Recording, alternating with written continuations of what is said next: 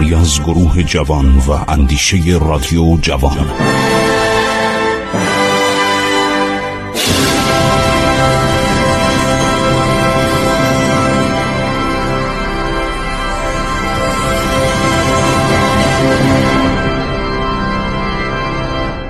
بسم الله الرحمن الرحیم.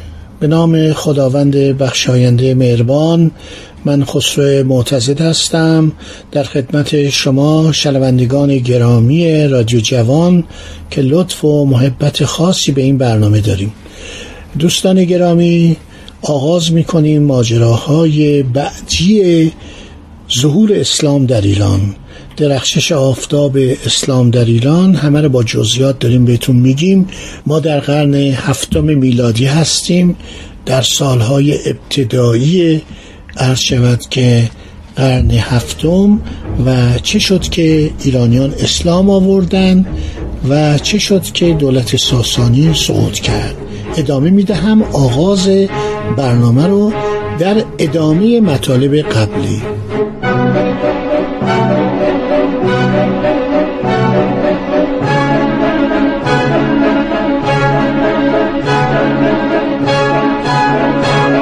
محل جنگ بعدی کسکر بود. در این جنگ سرداری که مورخان اسلامی از او به نام جالینوس یا گالینوش یاد کردن نلتکه آلمانی میگه گالینوش بوده و نام غیر ایرانی جالینوس یا جالنوس رو رد می‌کنه. فردوسی به این سردار میگه گالینوش این شخص این آقای جالینوس یا گالینوس ناگهان دچار ترس میشه از جبهه میگریزد و نبرد گسکر نیز به نفع مسلمانان تمام می‌شود. سومین آوردگاه محلی به نام پل. جسر جسر به زبان عربی یعنی پل. یا قصل ناطف بود که در آن نایه پلی موقت بر روی قایق روی فراد زده شده بود. این نکته خیلی جالبه. توجه می‌کنید؟ این نکته بسیار جالبه که در این زمان اون پیرمرد رو میفرستن. پیرمرد کی بوده؟ بهمن جادویه. بعد یک فیل سفید معروف خسرو پرویزم میفرستن در این نبرد. در نخستین جنگ پیلان جنگی از تیرها و نیزه ها به خوبی محافظت می شدن. پارچه های زردار و حفاظ های مخصوصی بر سر و اطراف چشمان عرض شود که فیلها انداخته بودند ابو عبید سقفی شخصا به سوی پیل سفید شاهی پیل بسیار بزرگی بوده یک واقعا قامت قولندامی داشته و از بدن فیل زنگ ها و زنگوله های می آویختن که سر و صدای زیادی می‌کرد و اسبان و شتران اعراب را میترسان ابو عبید شخصا به سوی پیل سپید شاهی حمله ور می شود و با ضربه محکم شمشیر تیز خود خرطوم او را قطع می کند پیلش خشمگین سردار عرب را زیر دست و پای خود کشت. سپس حمله عمومی پیلان به سوی پیادگان آغاز شد. صدها تن از اعراب در زیر پای پیلان له شدند. با این همه مسلمانان به جنگ ادامه دادند. یکی از آینهای نظامی برجسته مسلمانان تعیین جانشین فرمانده سپاه در خط اول جبهه بود. این خیلی جالب بودا ایرانی ها این کار نمی کردن. از بس غرور داشتن. وقتی رستم فرخزاد در اون جنگ قادسیه کشته میشه لشکر اصلا پاشیده میشه. ولی در سپاه اسلام با کشته شدن هر فرمانده جانشین بعدی اعلام می‌شد. بعدم اعلام می‌کردن. فریاد برمی آوردن که سردار کشته شد سردار قبلی سردار جدید الان اختیار قشون در دست او معمولا هفت فرمانده مسلمان یکی پس از دیگری اداره جنگجویان را در هر جنگی به عهده می گرفتن وقتی آخرین فرمانده به شهادت می رسید اعراب دچار شکست می شدن من این اعراب که میگم عرض کردم یعنی مسلمانان. در جنگ جسر یا جنگ پل هفتمین فرمانده عرب هم به شهادت می‌رسه. عده زیادی از سپاهیان خود را به آب انداختند. چون جریان آب رودخانه شدید و عمق رود زیاد بود شمار فراوانی غرق شدند سردار بعدی مصنع ابن حارسه که دیر به میدان رسیده بود دستور داد پل موقت قد بر رودخانه زدند بقایای مسلمانان از رود گذشتند به سلامت به آن سو رسیدند درست موقعی که ساسانیان به پیروزی رسیدن باز خبر می‌رسه که مدائم به هم خورده کودتا شده و پوراندخ در شود که برکنار شده. میان برمیگردن که آقا چه خبره در شهر در تیسفون باز کودتا شده باز فرمانده جدیدی بر سر کار اومده. حالا اینا خیلی مفصله. واقعا وقتی آدم اینو می‌خونه می‌بینه همش از تیسفونه. یعنی وضعیت تیسفون طوری هستش که نمی‌تونن خودشون اداره کنن و این ارتش هم چشم به تیسفون داره. صدها هزار تن ایرانی در عرض شود که سواد در عراق عرب اسلام آوردن. خیلی از سربازای ایرانی مسلمان شدن. فرماندهان مسلمان شدند. تأسیس نیروی انسانی مورد نیاز برای مسلمانان چندان دشوار نبود. برای هر گونه جنگ داوطلبان بیشماری وجود داشت زیرا بادی نشینان جزیرت العرب اغلب جنگاور و شمشیرزن و تیرانداز بودند. شطور سواری و اسب سواری می و جنگ در آن زمان فن پیشیده نبود. خب تاریخ ایران انقدر طولانیه ما می‌خوایم اینا رو کم کم برسانیم به آخرین نبردها.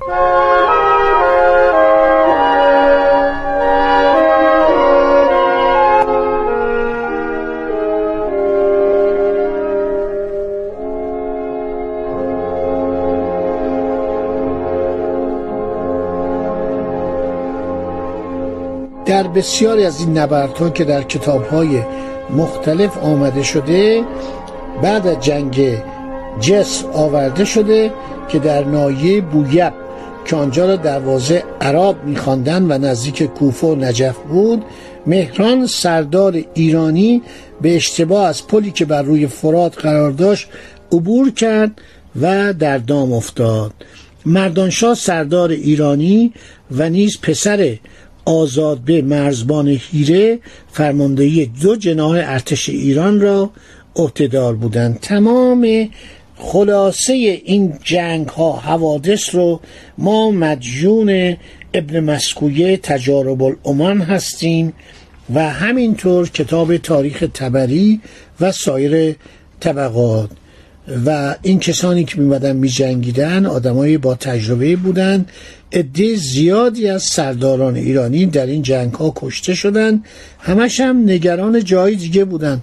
هندوان در خلیج فارس عرض شود که برای یافتن جاپایی مرتب به ایران حمله می‌کردن به بنادر ایران و در شهر عرض شود که ناحیه قسل ناطف یا پل جسر هم چنان جنگی پیش اومده بود که این همه افراد زیاد کشته شده بودند باز هم جنگ های زیادی اتفاق افتاد. در ناحیه قسل ناطف تلفات سنگینی بر ارتش ساسانی عرض شود که وارد شد. بعد باز پوراندخت برکنار میشه. چندین پادشاه میان میرن سلطنت می‌کنند. یکی از این پادشاهان به نام گشنسب بنده پسر بهرام جشنس پسر مردانشاه پسر منوچر پسر آزرگشنس پسر نرسی پسر بهرام پسر اردشیر اینو پیدا می‌کنن این یکی دوتا نیست اجدادش می‌رسه به یزگرد اول. دو ماه سلطنت می‌کنه خل میشه. در کتاب های زین الاخبار گردیزی و تاریخ بلعمی و مجمل تواریخ و قصص درباره این پادشاه دو ماه گمنان بیش از این چیزی نوشته نشده. در این موقع نوبت آذر میدو در این زمان فکر کنم 37 سال عرض شود که سن نداشته باشه و میاد و اینو کاندیدا می‌کنن برای عرض شود که ملکه بودن ایران. و فرخ هرمز پدر رستم فرخزاد این پیرمرد حدود هفتاد سالشه. به تمام میفته که شاه دخت محجوب و به زنی بگیره تا سلطنت ساسانیان به وی انتقال پیدا کنه. شنیده بود که پادشاهان ساسانی گنج زیادی دارن. تبری خیلی بد میگه. میگه این هوشمند بوده ولی خیلی جاه طلب بوده. این اسپه بود و بعدم میگه که من می‌خوام با شما ازدواج کنم. پسر منم که فرمانده کل قواست و شما نباید با کسی دیگری ازدواج کنید. آذر میدوق بود فریب میده میگه بلند شو بیا. بیا بشینیم با هم صحبت کنیم. این شبانه میاد در قصر و بلا فاصله بازداشت میشه به وسیله گارد سلطنتی. و می‌برن در یه دادگاه نظامی. شربان تیسفون یعنی امیرالحرس. میشه رئیس شربانی همینطور فرمانده گارد سلطنتی جان سپاران. نگهبانان شاهبانو محاکمه نظامیش می‌کنن خیلی کوتاه. میگن شما حق نداشتید از اولیا حضرت خواستگاری کنید و می‌برن. شبانه اینو میندازن زیر پای پیل. در همون پیلخانه که کنار به اصطلاح باغ سلطنتی بوده میندازن زیر پای پیل و می‌کشن جنازه لهیده و خونین وی را بامداد روز بعد در منظر عام میاندازن. این صحبت که من می‌کنم اینا قصه نیست اینا تاریخه. من از روی تبری دارم میگم صفحه 700 783 784 جلد دوم تاریخ تبری. البته تبری یه نقل قول دیگه هم می‌کنه میگه چشمان آزد میدخ را میل کشید و او را بکشت و به قولی زهر داد. توجه می‌کنید؟ در مقابل در مقابل این کار می‌کنن. یعنی بعدا که آزرمیدخ بازداشت میشه به دستور رستم فرخزاد این بلا رو سر آزرمیدخ میارن رستم یا رستم فرخزاد رستم. معمولا یه ه دو چشمم داره. در این زمان در خراسان بود. اما در روزگار پادشاهی اردشیر سوم و پوراندخت بارها خوانده او فرماندهی کل جبهای جنگ با اعراب را عرض شود که عهدهدار بوده. می‌رفته خراسان برمیگشته گاهی می‌رفته جنگ می‌کرده ولی آدم جالبی نیستش. یعنی تاریخ وقتی درباره این قضاوت می‌کنه عرض شود که از او تعریف نمی‌کنه. این برمیگرده آزرمیدخت رو بازداشت می‌کنه کودتای نظامی و دستور میده که سرشو در تشت زرینی ببرن. البته اشاره کردم که تبری میگه چشمان آزرمیدخت را میل کشید او را بکشت و به قولی زهر داد. خب کشتن دختر خسرو پرویز کار کوچکی نبود. این جنایات همینطور انجام می‌شد. اگه یادتون باشه من گفتم که خسرو پرویز پدر خودشو کشت بعد ویست هم و بندوی دایای خودشو کشت که چقدر بهش کمک کرده بودن. بعدم که شیرویه پدرشو ادام کرد. این دولت در حال فروپاشیدنه. و از همه جالبتر که این رستم فرخزاد یه آدمی از کودتاچی. مرتب در این قیام ها کودتای نظامی علیه خسرو پرویز دست داشته علیه اون سردار معروفی که خودشم با هم هم عد شده بودن علیه خسرو پرویز یعنی شهروراز رامیوزان در کودتا علیه او دست داشته در بسیاری از این کشتارها دست داشته. خب دوستان عزیز شنیدید باز هم ماجراهای عبور از تاریخ با جزیات کامل. باقی ماجراهای تاریخ ایران از پایان ساسانیان به بعد رو به عرضتون خواهم رسون در اینجا از زحمات و همکاری های دوستان عزیز در رادیو جوان سپاسگزاری می کنم.